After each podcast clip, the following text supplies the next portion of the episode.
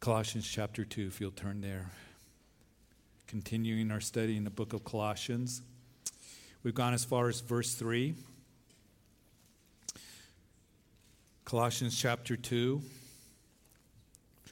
As we opened up chapter 2 last week of this epistle, the Apostle Paul would express his concern that he had for the Christians in Colossae as well as in Laodicea. Uh, Colossae and Laodicea were close by in the uh, Lycus Valley. Uh, they were uh, churches that Paul had written to the, in prison. The book of Colossians we have in the canon of Scripture. At the end of this book, he's going to uh, tell us that he wrote a letter to the church of Laodicea. We do not have that in the canon of Scripture. But he would say to them that I want you to know what a great conflict I have for you there in Colossae and also Laodicea. And even though Paul had never been to those cities, he did not establish those churches.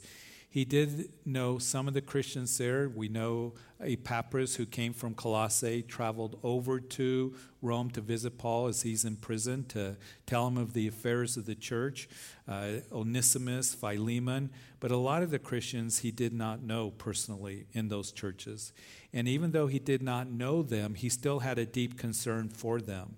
He, he writes in chapter 2 a conflict, and now he shares with them that they should continue to be rooted and established in Christ. And before we continue, let's pray. Father, we do come to you as we, Lord, uh, we honor your word.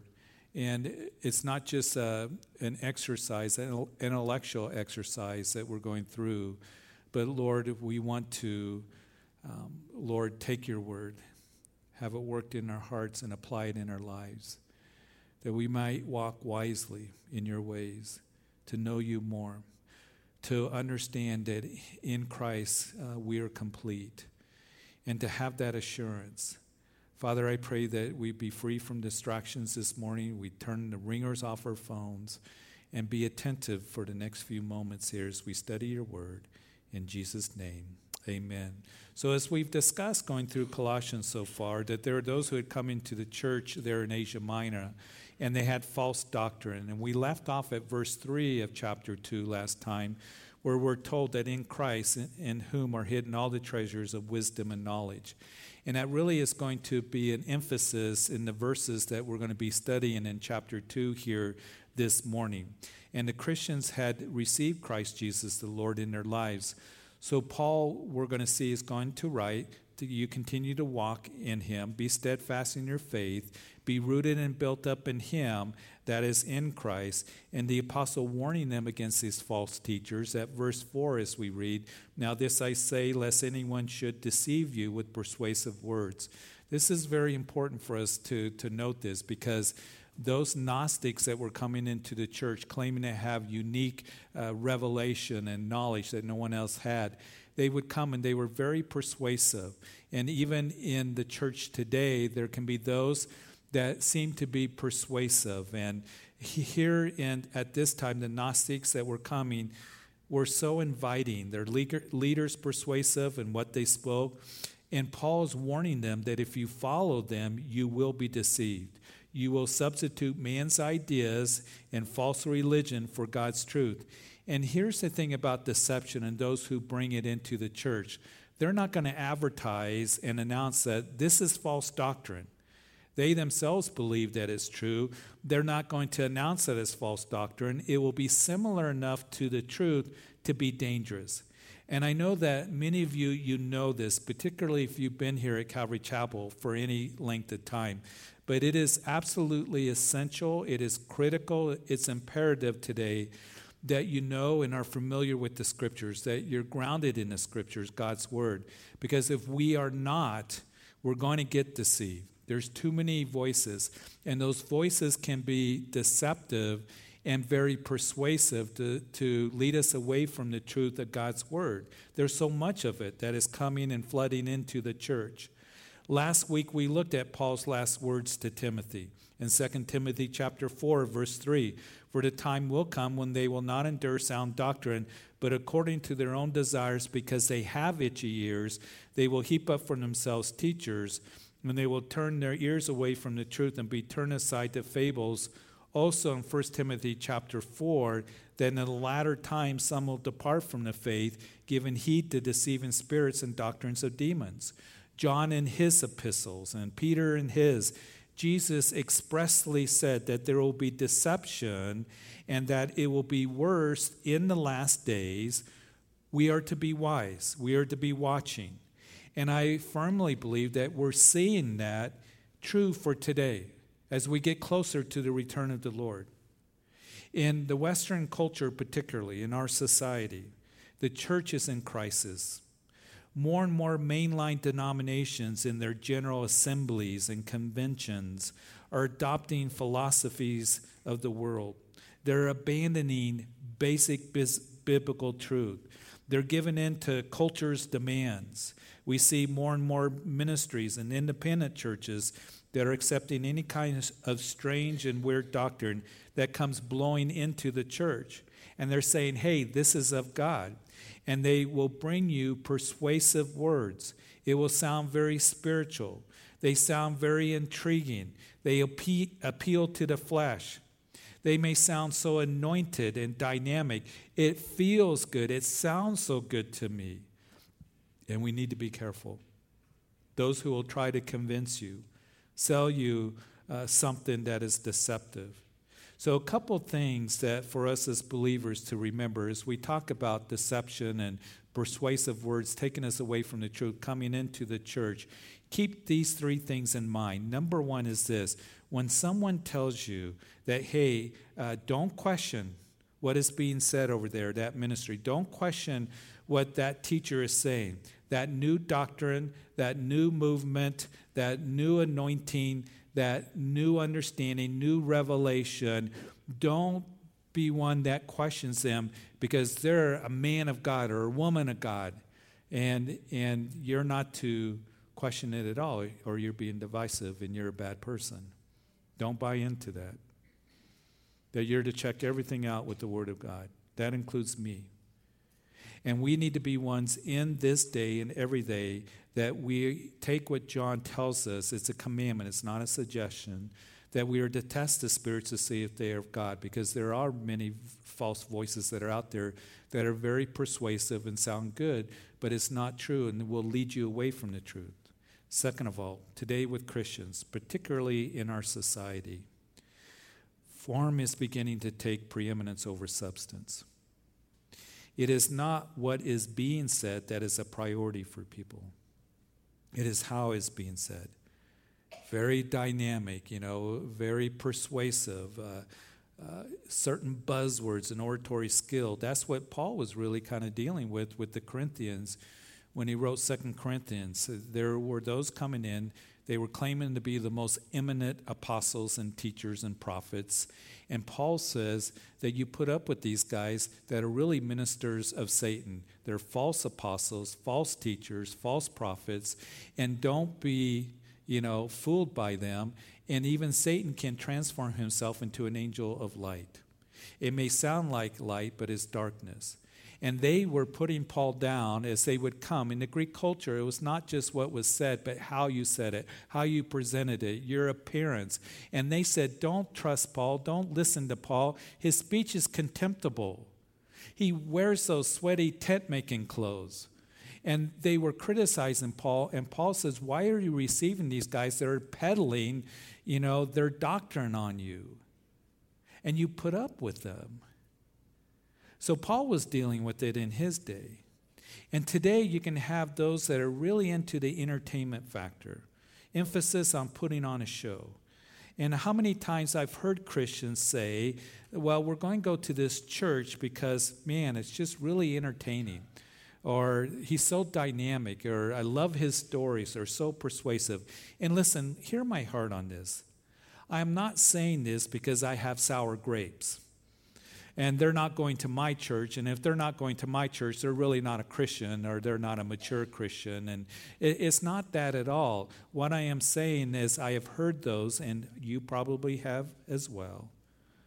Well, we don't get a lot of truth over there, but it sure is fun to watch.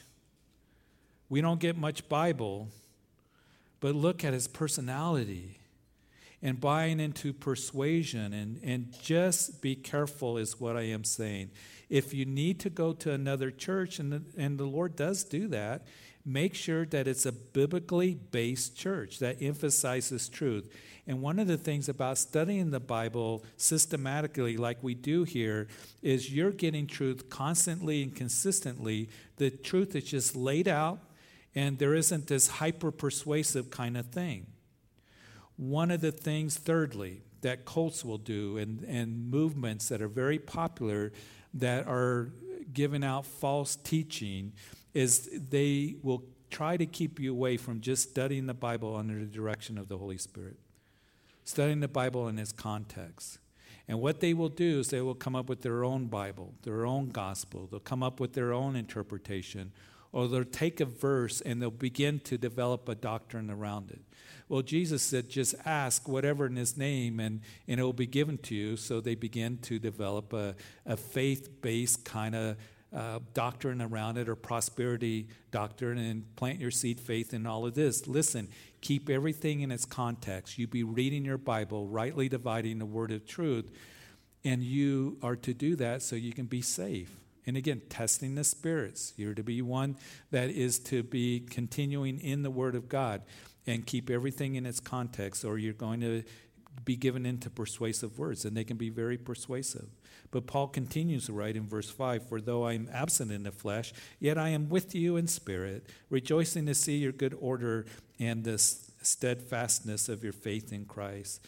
And as you therefore have received Christ Jesus the Lord, so walk in him, rooted and built up in him, and established in the faith as you have been taught, abounding in it with thanksgiving. I may not be with you in the flesh, but I am with you in spirit. And I'm praying for you always. I'm thankful for you. And I rejoice to see, verse 5, your good order. That word is a word that describes an army that is ready for battle. It's something that I pray that, that we at Calvary Greeley would adopt and take heed to to set in good order, that we would be ready for battle because it is a battle that's raging out there and it's getting more intense. And we would stand for truth. We would stand against deception and that which is false. Remember that the weapons of our battle are not carnal, but spiritual. To have the Word of God, speaking the Word of God in truth, in love, prayer, putting on the whole armor of God, as Ephesians 6 tells us.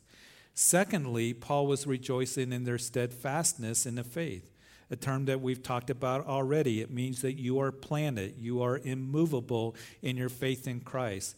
It was the Gnostics that were trying to take them away from the gospel. So you prepare for battle. You guys stand shoulder to shoulder, is what you're to do, and against the false doctrine uh, that is coming your way, and you continue to be steadfast in the faith and in truth. And as we read again in verse 6, as you therefore have received Christ Jesus the Lord, so walk in him. So, how did you receive him? You received him by faith, right? And we were ones that we humbled ourselves. We came to Jesus. And from our hearts, we said, Jesus, I believe that you're the Son of God who died for me, a sinner. I give my life to you today. I turn away from the way that I was living, and I believe that you rose again after three days. It wasn't a difficult thing, it was coming in childlike faith, in humility. And it's amazing how some that they can make it so difficult for you to receive Jesus. Romans chapter 10, verses 9 and 10. If you confess with your mouth the Lord Jesus and believe in your heart that God raised him from the dead, you, you will be saved. For with the heart one believes unto righteousness, and with the mouth confession is made unto salvation. And I, have seen those ministries that really emphasize and, and they just press the point that you just can't say a prayer. You can't just raise your hand. You can't just come forward. And we understand that, that uh, raising your hand or coming forward doesn't save you, but it's an expression that I do believe with the heart that Jesus, you died for me on Calvary's cross for you to be my Lord and Savior. Confession is made into salvation. It's just an expression of coming forth. Some people they come to Christ and they say, oh, What do I pray? How do I do that? All I know is I need Jesus. Some think more complicated is better. I even heard one teacher say, I was horrified by it, that you can't just simply say a prayer and think that you're saved. You have to wait 20, 30 years from now and see where you're at if you're still walking with the Lord. Salvation cannot be earned, it's a free gift. And today is the day of salvation, is what the scripture says. And just as you received him, so walk in him. You received him by faith, and just walk in faith. Know that you can't perfect in the flesh that which began in the spirit. Walk in that newness of life and enjoy the Lord and rejoice that you're forgiven, saved, and you have relationship and reconciliation with the Father through Jesus Christ. And again, as we read, rooted and built up in Him, verse 7 tells us, established in the faith, as you have been taught, abounding in it with thanksgiving. You at Colossae, and, you at Calvary Chapel, be rooted, be built up. It speaks of strength. Now, with the spring and summer rains that we've had, the weeds are starting to get high, aren't they? And sometimes it's kind of hard to keep up with those weeds. And, and now, if you try to pull them up, they're rooted in the ground, aren't they? It's pretty hard to do that. You can't pull them up like when they were small and when it was wet. And that's what we are to do. The idea, plant rooted, it stays. And we are to be rooted in Jesus Christ, the Word of God. We are to be established. Uh, build upon the foundation Jesus, rooted up and built up upon the Word of God. I'm so thankful that we have God's Word, that Christ dwells in my heart, so I can be rooted and built upon Jesus, to be established and steadfast. So don't give in to deception. I'm warning you, Paul writes. Don't be deceived. And then, secondly, as we move into verse 8 here, don't be cheated. We read, Beware lest anyone cheat you through philosophy and empty deceit, according to traditions of men, according to the basic principles of the world, and not according to Christ. Don't only uh, give ear to false teachers and false doctrine, but also don't be cheated. That word cheated there in verse 8 has the meaning of to lead you away. To lead you away is prey.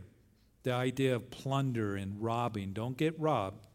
Don't get cheated. Don't get plundered, led away from the truth. Don't be cheated, number one, by philosophy. The world's philosophy that will take you away from Christ. Now, it's interesting. The word philosophy here in the Greek comes from two wor- root words phileo, which means love, and sophia, which means wisdom. It is a love for worldly wisdom. There is a difference between worldly wisdom and, and godly wisdom. And the idea is here as we have learned from verse 3 that in Christ is hidden all the treasures of wisdom and knowledge. All spiritual, godly wisdom is found in Christ, it's not found in the world.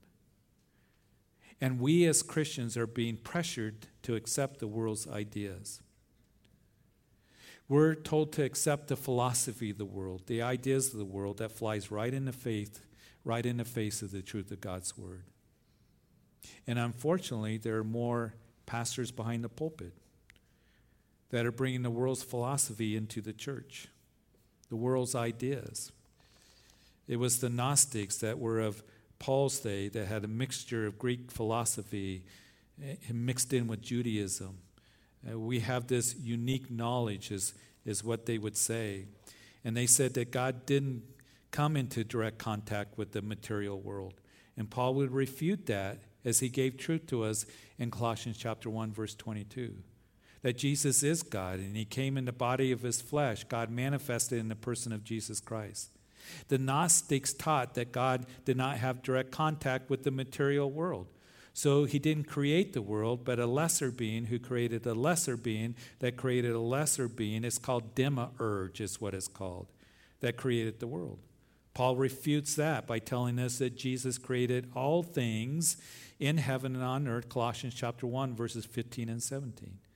The Gnostics taught that God did not directly uh, deal with man in the material world.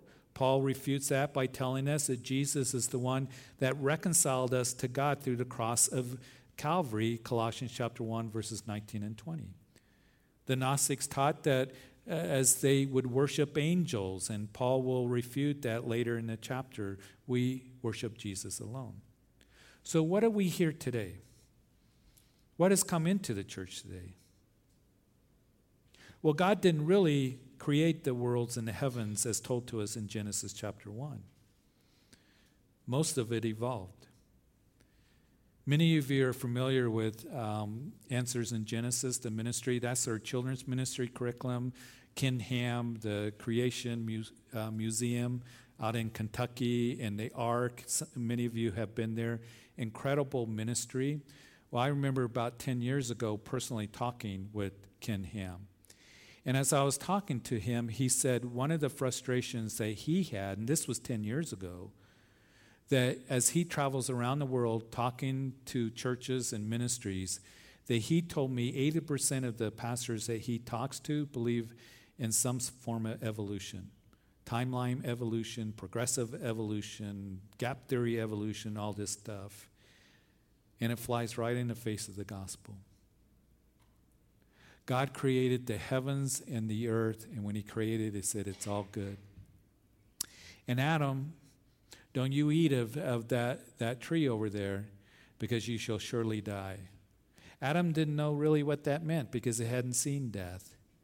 And for somebody to come along and say, well, God kind of got creation going, and then there was a gap, in, or there was evolution that took place, and things evolved, died, and, and progressed in the evolutionary processes, is taken away from the very gospel that says in Romans chapter 5 that through Adam, sin and death came into the world because he sinned but because of Jesus Christ, He's brought us life. And to say that evolution, that God set that in, in motion, that is saying that God brought death rather than Adam because of his sin. Do you understand the importance of the gospel?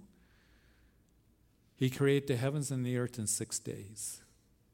And then he would say to Moses in the Ten Commandments, You are to work six days, and on the seventh day, rest.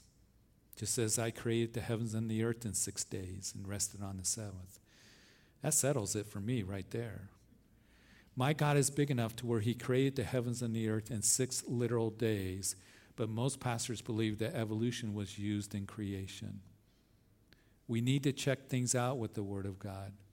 And so Ken Ham, you know, he expressed that. We know that there's more behind the pulpit that say that, well, Jesus isn't the only way to the Father, there's other ways to heaven. The philosophy of pluralism is growing more and more in the church. There is more in the church of an acceptance of mystical ideas and, and beliefs. I read an article uh, a month ago or so that said that a majority of U.S. adults have adopted elements of Eastern faith and New Age thinking. That includes that that a majority of adults in America believe there's spiritual energy and physical things, astrology. They believe in Eastern meditations, they use that. Uh, they believe, a quarter of uh, uh, Americans, this survey said, that they believe in reincarnation.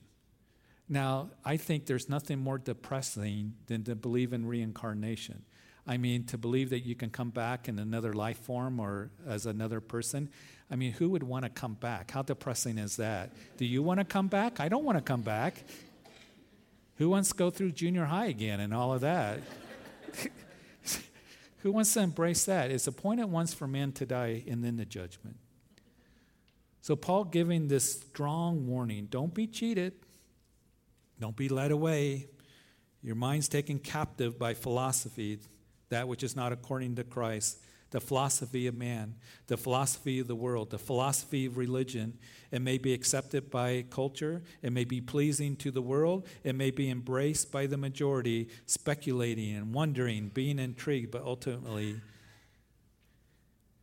being robbed and being cheated because it's not according to Christ. Don't be cheated of the truth that has been taught to you. And not only a warning against being deceived and cheated by philosophy, but secondly, empty deceit. One tradition puts this as high sounding nonsense, just theory and spiritual talk that doesn't hold up to the truth. It is philosophy that is empty, has no substance, Matthew chapter 13, Jesus used the word deceit for deception of riches, as I've already mentioned it.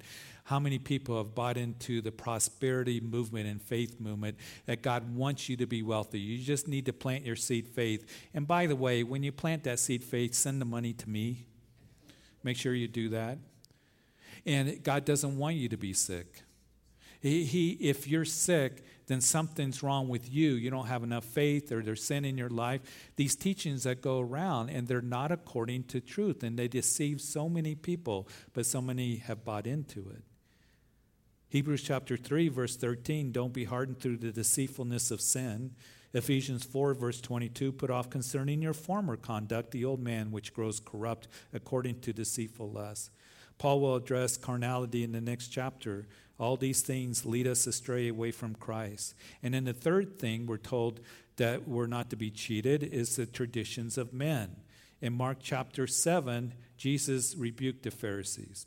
He said, You hypocrites, this people honor me with their lips, but their hearts is far from me. In vain do they worship me, teaching as doctrines of the tradition of men.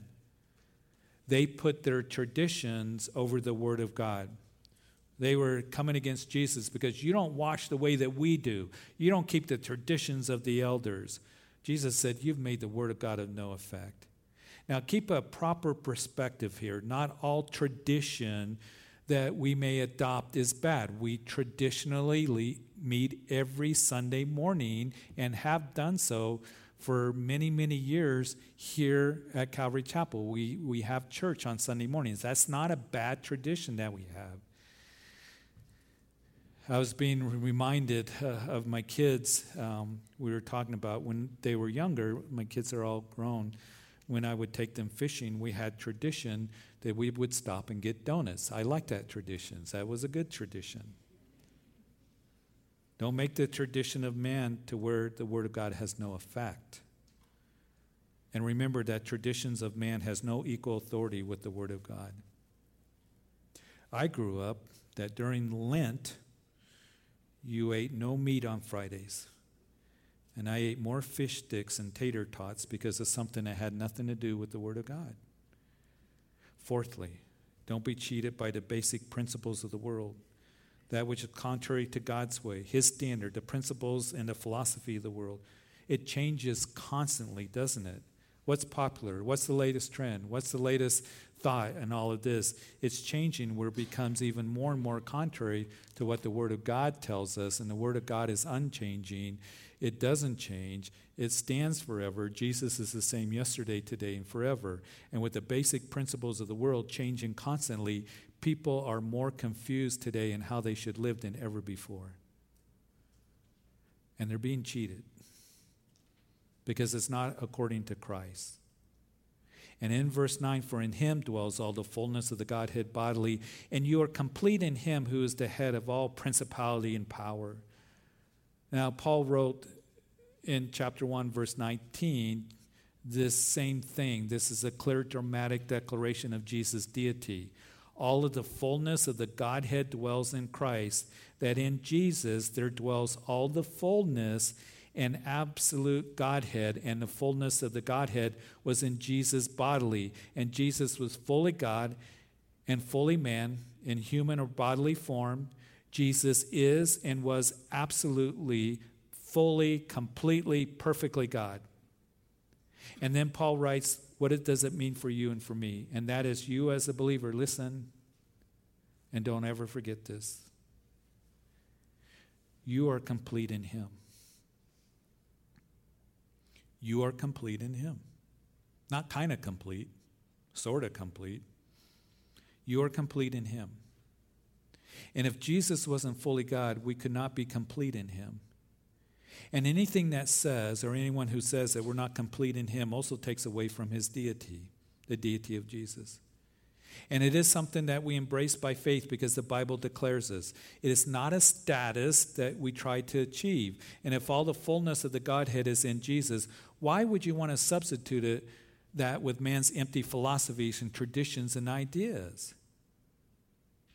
So, Paul's saying again in the beginning of the chapter, I'm concerned for you, I agonize for you. Don't be deceived by persuasive words. Don't be cheated by philosophy of man. It's not philosophy, but it's Christ. You are complete in Him. It isn't legalism, but it's Christ. And that's what Paul is going to be emphasizing here in the rest of the chapter.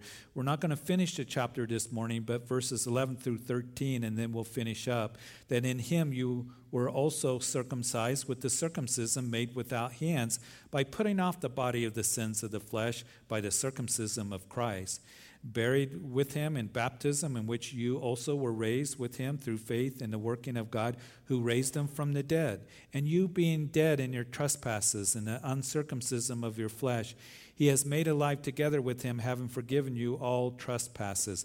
Now remember that the Gentile Christians of Colossae, they were not circumcised. That is that cutting away of the flesh.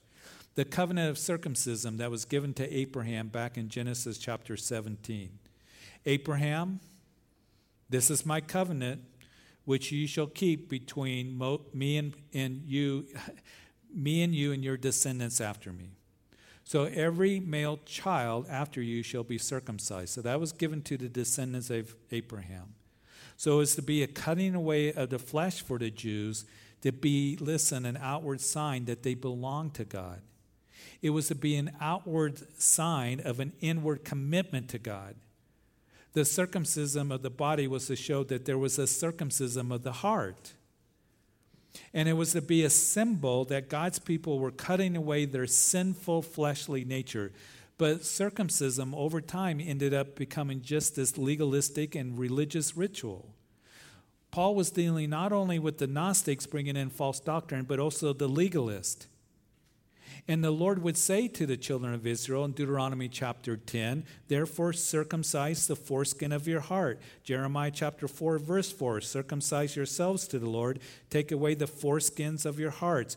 We saw in the other prison epistle of Philippians that who are those of the true circumcision? Number one, those who worship in spirit. Second of all, those who rejoice in Jesus Christ. And thirdly, those who do not have confidence in the flesh. So, God's intention for his people is that there would be an outward sign of circumcision to show an inward change commitment to him, to follow after him, of circumcision of the heart. So, what's Paul getting at here in Colossians chapter 2? Simply this In him you have been circumcised, oh, not physically, not without hands, but you have been circumcised in the spiritual sense, which is more important than a physical circumcision you are circumcised by the putting off of the sins of the flesh. And then Paul in verse 11 relates circumcision to baptism. You are circumcised by Christ. You are buried with him in baptism, in which you also were raised with him through faith. Verse 12. In other words, circumcision takes place in you Gentiles when you put off the sins of the flesh, and baptism, which is identifying yourself with Christ. You're buried with Christ. And in that, in baptism, you're saying, I have died to the old life, the life of sin, the life being controlled by sin, in putting off the body of the sins of the flesh. And when you come out of the waters, you are identifying with Christ. In that newness of life, in that new resurrected life. You know the verse, 2 Corinthians chapter 5, verse 17. Therefore, if anyone is in Christ, he is a new creation. Old things have passed away. Behold, all things have become new. So, baptism, when we do it here in a few weeks, is a public statement that shows that I'm already saved. I've been born again, that I am a Christian. Circumcision of the heart, that is a public declaration that I'm going to follow Christ. Baptism is important, but it doesn't save you. Is that person coming out with the testimony that I am saved? But there are those who are coming along saying, it's not that simple. It's not that easy. You have to be cut if you want to be justified. There has to be a cutting away of the flesh.